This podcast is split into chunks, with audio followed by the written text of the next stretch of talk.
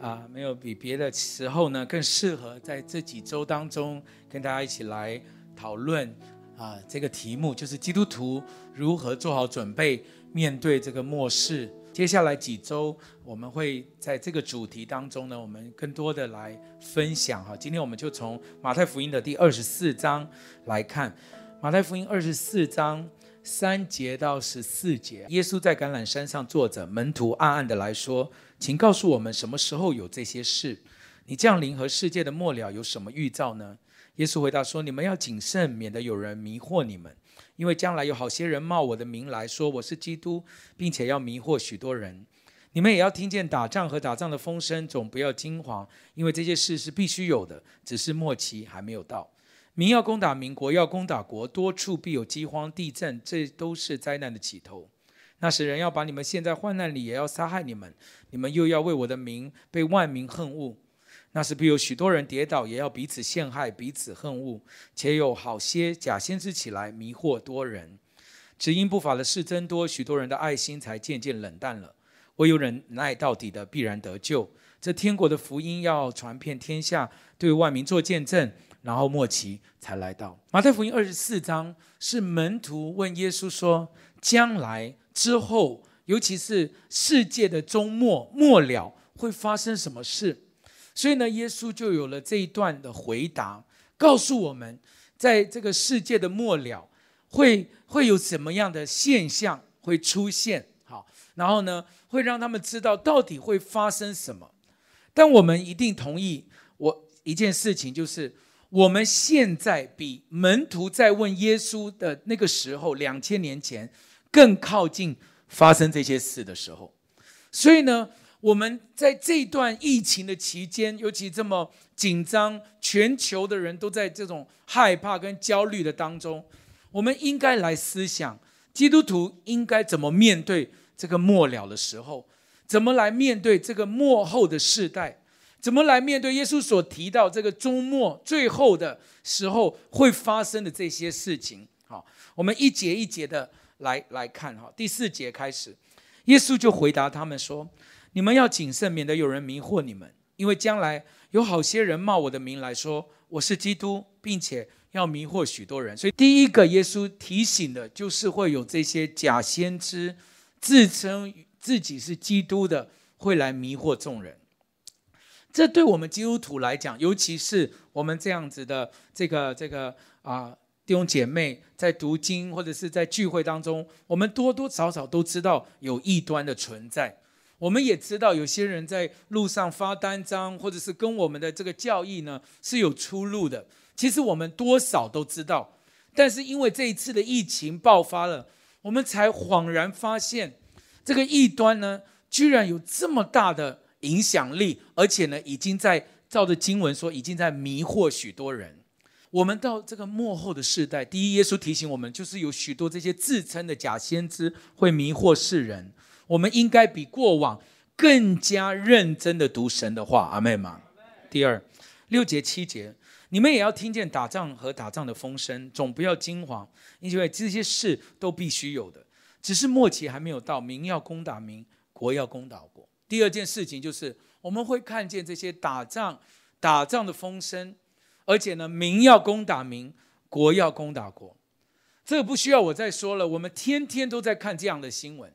以前那些啊什么啊波湾战争，几年才一次，现在我们只要打开，世界各地都在传出这样子的新闻跟消息。而且最可怕的是，我们从来没有办法想象香港会变成现在的这个样子。这些东西一而再、再而三的应验，耶稣在讲这个幕后的世代要来临会发生的事情。我们比那些门徒亲耳听到的时间更靠近这些预言要实现的时候。第七节还说，各地还会有饥荒跟地震。好，饥荒跟地震，好，这我们再熟悉不过了。那最近又听到有上亿的这个啊、蝗虫正在。啃食很多的这些农作物，造成许多地方的这些啊食粮食的缺乏，这些东西都是耶稣在当年一字一句的告诉门徒，终末就末了的时候会发生的事。最令世界恐慌的就是第八节说，这些都是灾难的起头。所以，亲爱的弟兄姐妹，当我们在我们站在这个历史的这一个点，我们在面对耶稣所说的每一句话都在应验的这些兆头的时候，我们应该如何面对？我们是跟这些所有外面的啊啊、这些没有信主的人一样的焦虑、一样的恐慌、一样的害怕，还是其实如果我们读上帝的话，清楚的知道这一切将会发生？我们先做好准备，我们就活在有基督的平安成为我们的印证。我们能够不不不害怕恐惧面对将来，因为我们知道这个就是会发生的。好，讲得很坦白了，像我们的孩子不是这个啊、幼稚园完就会进到国小嘛？那幼稚园到国小有一个坎，因为幼稚园都在玩，对不对？哈，每天就是啊，这个多多喝完就吃点心，点心吃完又喝多多，就是这样啊。这个一个循环，下午就要放学了。所以你知道，他们到一年级的时候，他们就会说：“爸，为什么这么多功课？对不对？哈，突然间 b u r p l e 么也要背，好，然后呢，算术也要重新来。所以你知道，幼稚园到一年级有一种有一种上学开始的恐慌。”然后就觉得怎么突然间变那么严格，老师还要叫他们那个笔画要照着那个框框写，那幼稚园只要你随便画，老师都好棒，有没有？那 为什么到一年级还要有那个格子？好，当我们父母面对孩子这个情况的时候，你就说，这都是灾难的起头，因为你国小一年级，你懂吗？这些东西就会来。如果你有这样的心态，你就知道，我们一定比世人更勇敢的面对将发生的事情。我们不会说好像哦，为什么？怎么会这样？那么呢？然后我们就也在这种焦躁跟恐慌里。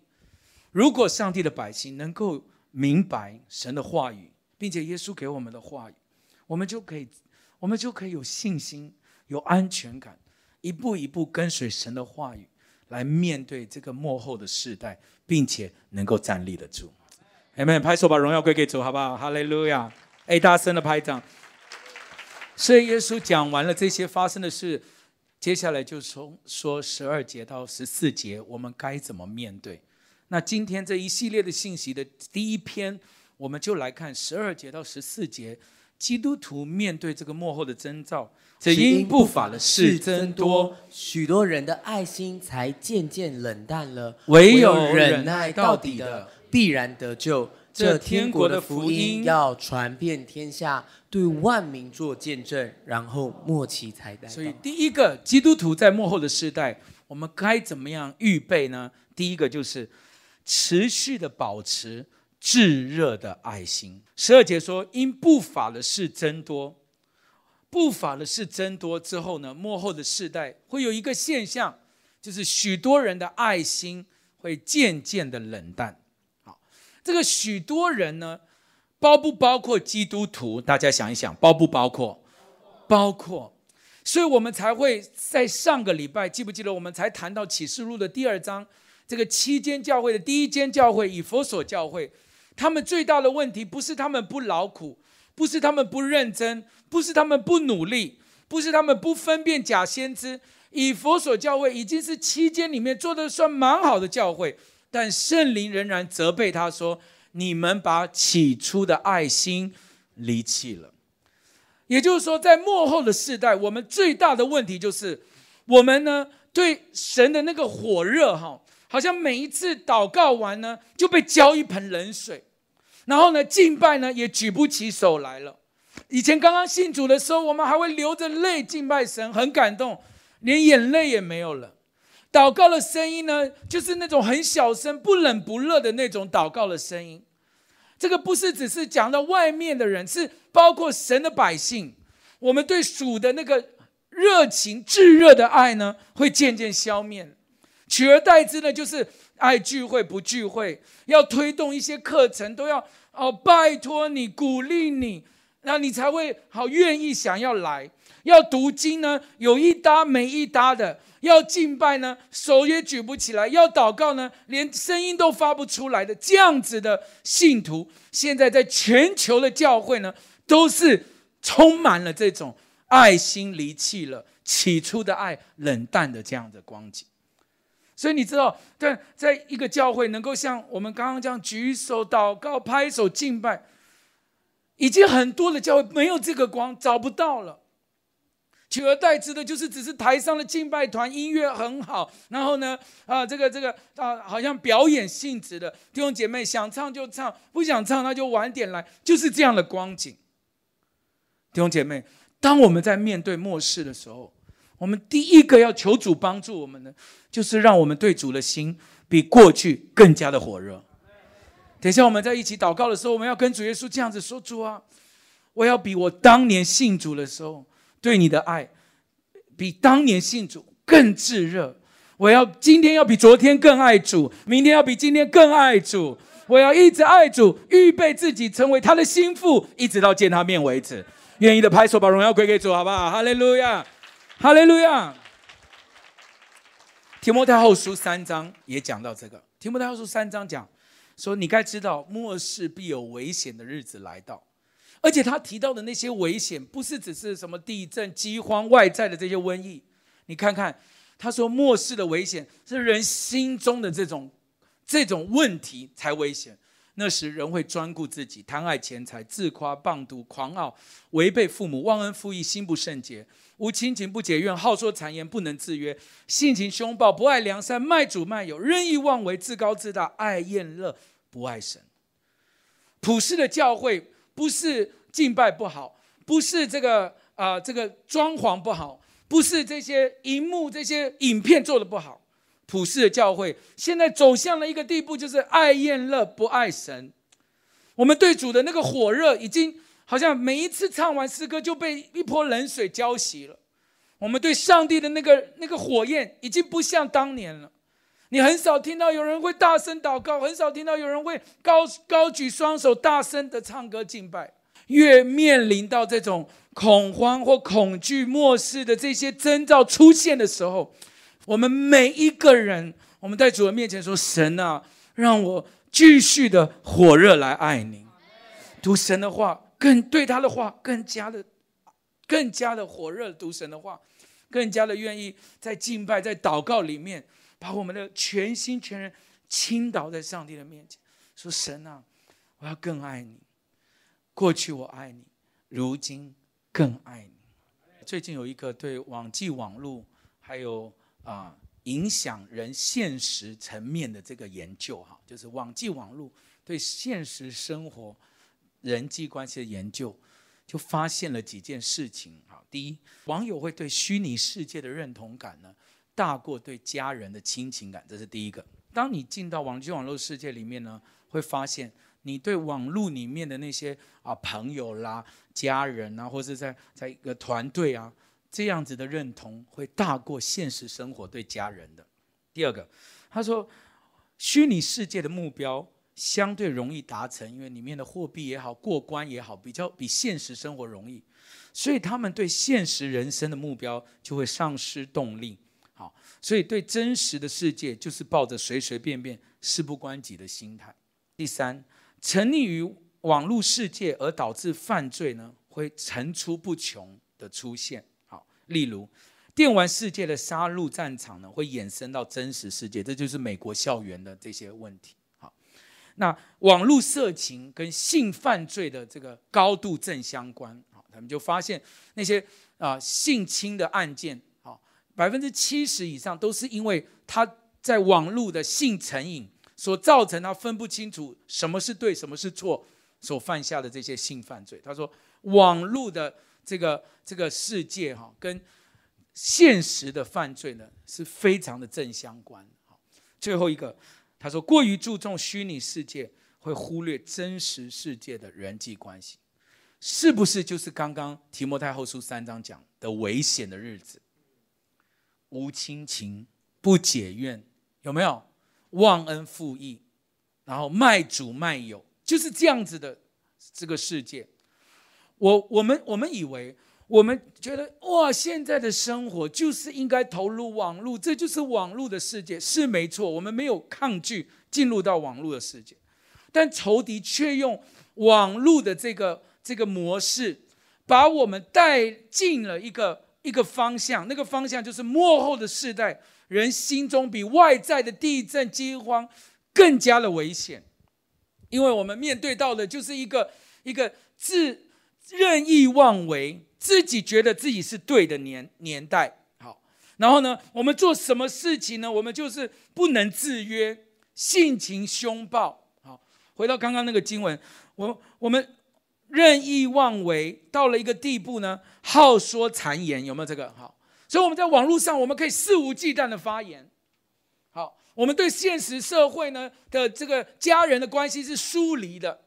好，因为我们只专顾自己。我们可以违背父母，我们可以自夸心不圣洁，这些东西都是在幕后的时代，我们除了失去了对上帝的火热以外，我们也失去对人的爱。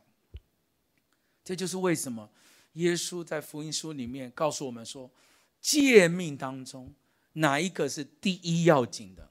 他说，第一就是尽心、尽性、尽意、尽力。爱主你的神，而其次就是爱人如己，没有再比这两条更大了。幕后的世代，分享弟兄姐妹，我们要如何装备我们自己？仇敌每一天想泼我们冷水，让我们对神的爱消灭，让我们对人的家庭的温情亲情消灭。当我们祷告主说：“神啊，让我们重新的回到你的里面，一天比一天这个爱。”更加的炙热，一天比一天更爱神，更爱周围的人。阿们，愿意的拍手，把荣耀归给主，好不好？哈利路亚！福音上弟兄姐妹，我们有八个字是留在我们血液里面的 DNA，闭着眼睛都会背的，就是全心爱神，然后热切爱。再一次来，全心爱神，热切爱人。不要忘记，这这这就是。神给我们的诫命，他用极大的呼声在呼唤他的百姓，尤其在我们面对这个幕后的世代，幕后之后之后已经到终结的这个世代，我们当我们在面对这个人心中的爱会渐渐冷淡，不论是对上帝的爱也好，对周围旁边的人的爱渐渐冷淡的时候，好不好？我们第一个预备的就是让我们每一天对上帝更加的。全心爱神，也更加的热切爱人，这是第一个预备，让我们恢复而且持续的保持这个炙热的爱。第二，经文里面告诉我们，在幕后的世代，我们应该要做的就是培养培养忍耐的果子，培养忍耐的果子，培养忍耐果子。十三节说，唯有忍耐到底的。必然得救，唯有忍耐到底的，必然得救。刚刚第一个说，幕后的世代，我们要预备的就是那个爱渐渐冷淡的时候，唯有我们恢复那个炙热的爱；而第二个就是唯有忍耐到底的，必然得救。也就是说，在末后世代最需要结出来的果子的，就是忍耐的果子。你回去看那个启示录的七天教会，一直重复出现的，除了悔改。第二个就是忍耐，启示录二章三节说你要忍耐，二章十九节说爱心、信心、劳苦，还有忍耐，三章十节说遵守忍耐的道。所以你你你你可以明白，我们在这个幕后的时代，神要我们跟这个世界是完全相反的方向，因为世界就是叫我们说你想讲什么就讲什么，好，你要勇敢的表达你自己，好，一生气你就要要要要要告诉别人你很生气，好，这是。仇敌要我们面对这个幕后的时代这样子的这个这个这个反应，所以你知道，我们就训练训练了一个世代是这样子的。好，我们的父母把最好的给孩子，我们不忍心他受伤，不忍心他碰撞，所以我们东保护西保护。然后，然后我不是说父母对孩子爱是是错误的，但是我们没有教导我们的孩子什么叫做忍耐，什么叫做顺服。我们会让他们没有这个预备自己面对末世的力量。圣经告诉我们说，唯有忍耐到底的，才能够得救。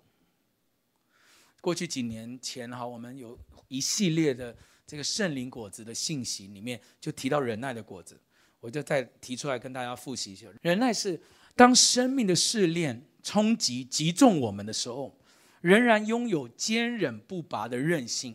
好，特别是在面对那些使我们不悦的人，仍然对他们有甜美的态度。好，忍耐是一种韧性，就是当生命的试炼冲击我们的时候。我们仍然有坚忍不拔的韧性，特别是面对使我们不悦的人啊，那些让我们不开心的人的时候，我们有甜美的态度。好，我们我们一起念一次，可不可以？好，一起念一次。哈，预备，来，忍耐是当生命的试炼击中啊我们时，仍然拥有坚韧不拔的韧性。对，特别是在面对那些使我们不悦的人。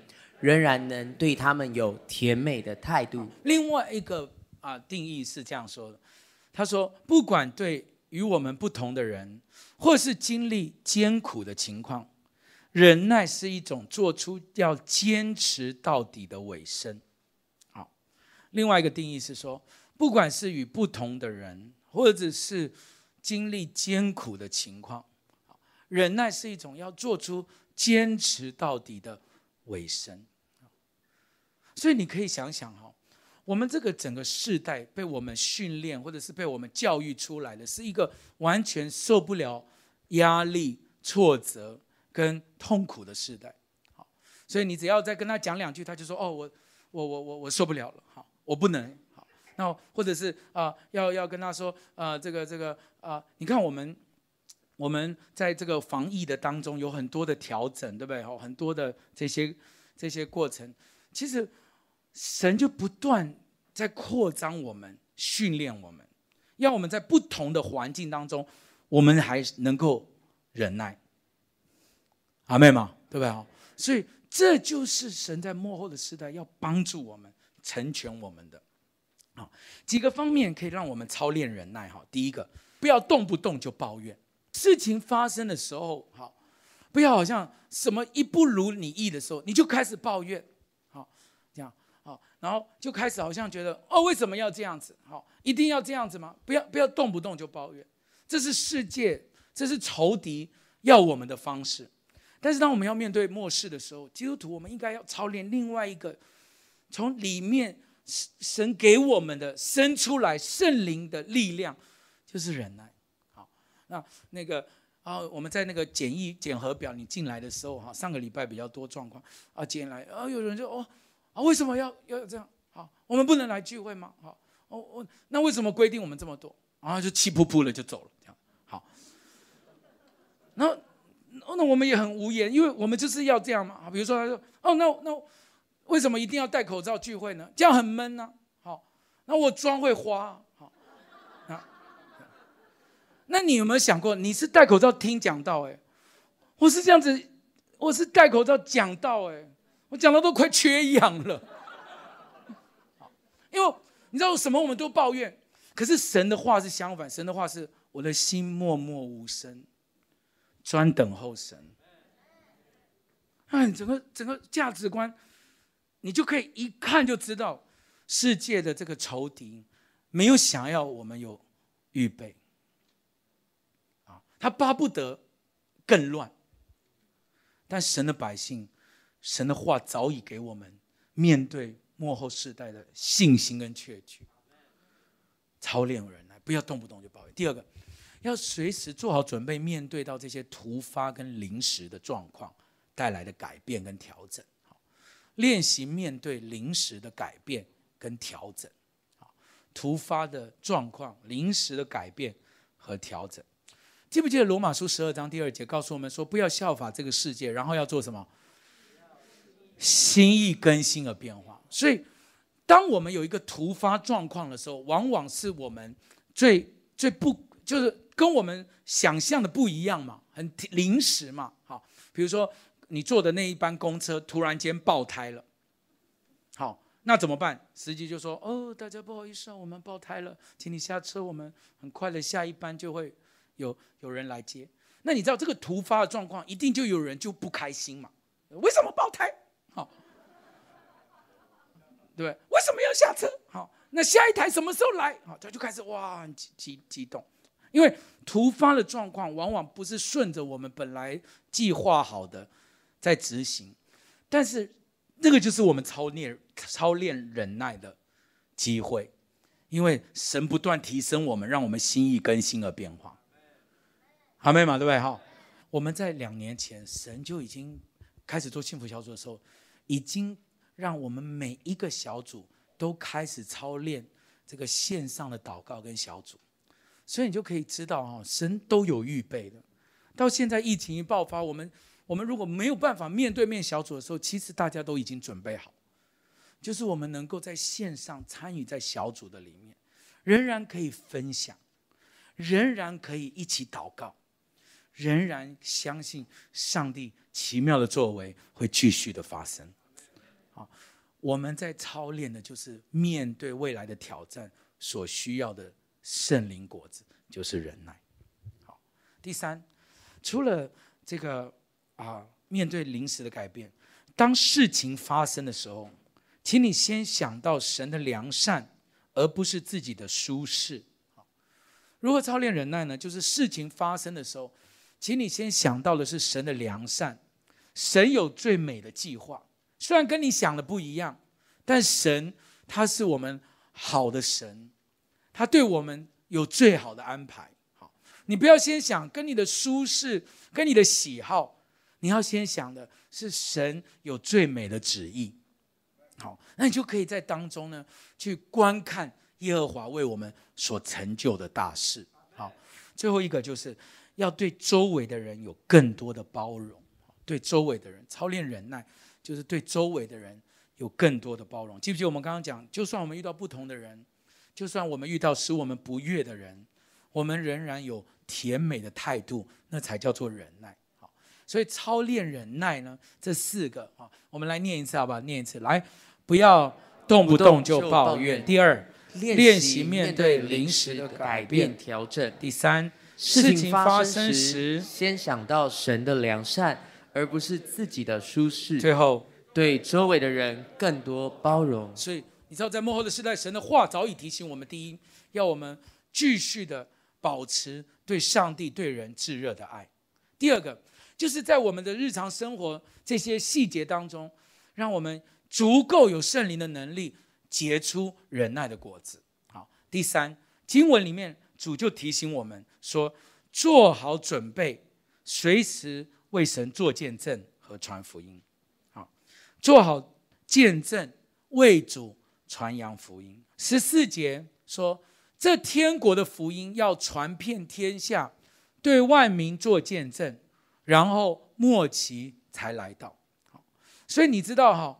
这个世上的人，他们看的就是地震、饥荒这些末世的兆头，但对基督徒而言，今天你要明白，这些兆头只是灾难的起头而已，那一点也不会影响我们，增加我们的焦躁或是恐慌，因为我们心里知道，只有福音要传遍天下，末期才会来。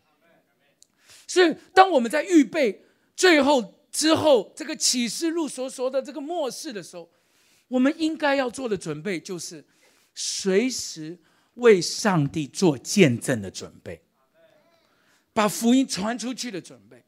好，这是我们对末世最好的预备。仇敌在末世当中给我们最大的伎俩，就是让教会只注重内聚，让信徒失去福音的动力和能力。教会如果让信徒失去了福音的动力，我们根本就是跟跟仇敌在结盟了嘛。好，那教会也不传福音，看着这个这个灵魂啊、这个走向灭亡，我们也没感觉。家人朋友有没有信主，你一点都不在意。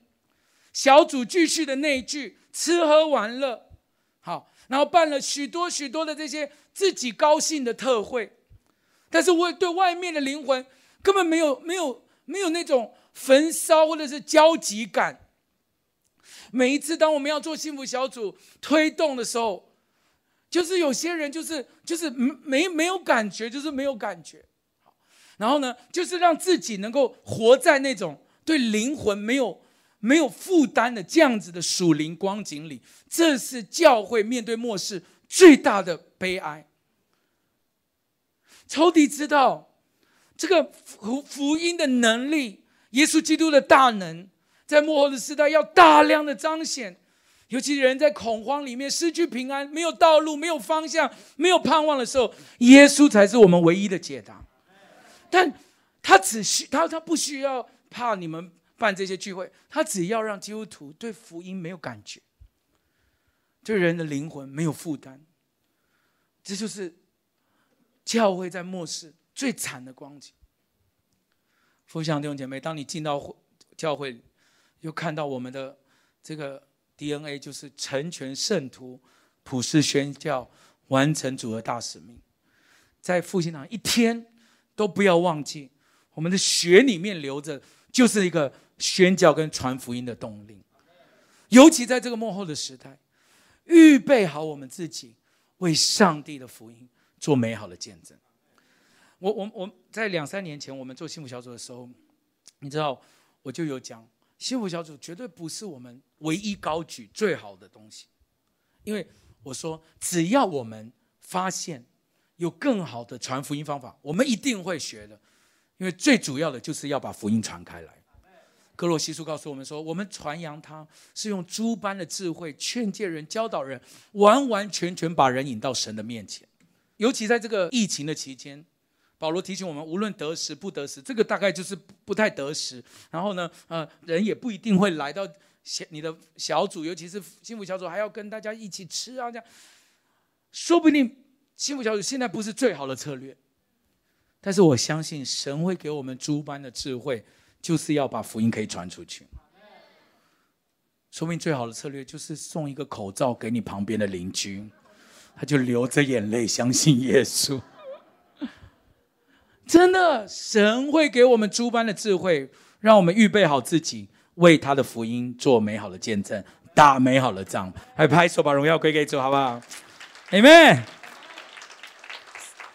三件事情：第一，让我们保持对神、对人炙热的爱；第二，让我们不断的从圣灵里面培养忍耐的果子。是不是这样子哈？最后就是，让我们预备好我们自己，随时随地都成为一个把福音分享出去的人。人类的历史一直到过去几千年历史，一直到一八零四年，全球才第一次人口达到十亿人。所以以前人口数很少的时候，从来没有办法想象全球可以到十亿人。好，那你看我们走了这么几千年，到了一八零四。到十亿，但是短短的一百五十年之后呢，一九六零年就马上有三倍的成长，到了三十亿。好，那一九九九根本不用几百年了，三十九年之后突破六十亿，一直到现在我们人口有七十亿人。好，你知道全世界现在的人口超过了有史以来曾经活过的人的总数。现在。超过曾经活过的总数，那你知道人口爆炸带来了福音又有极大遍传的这个消息？神的工作从耶稣升天一直到现在，你知道吗？有三分之一的人口是在最近几年信主的，三分之一，绝至总数里面有三分之一就是在这这一二十年信主的。也就是说，因为人口的爆炸。因为福音骗传的这些这些策略，所以哈，到处哦，你都看到没心情，大概世界各地因着传福音、福音宣教，因着网络、因着媒体，大概每个礼拜有一百万的人在陆续接受耶稣。这个惊人的数字，随着人口的突破，福音也正在广传。所以因着人口的。这个人口数的增长，因着福音的广传，现在我们活在历史最好的时刻。他们说，在没有多久，承认耶稣是主还活着的人，将远远的比天堂以前到现在得救的人还多了。弟兄姐妹，我们正在活在一个历史的很重要的当口，这个当口就是福音要爆炸性的传传开来的时候。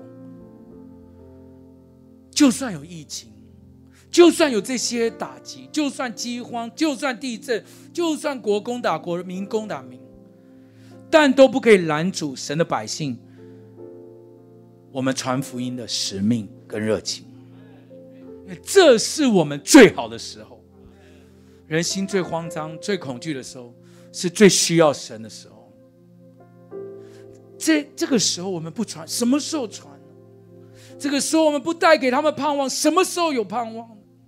这个时候不告诉他们耶稣是他唯一的道路、真理、生命，什么时候你都不知道什么时候他的心蒙了脂油，耳朵发沉。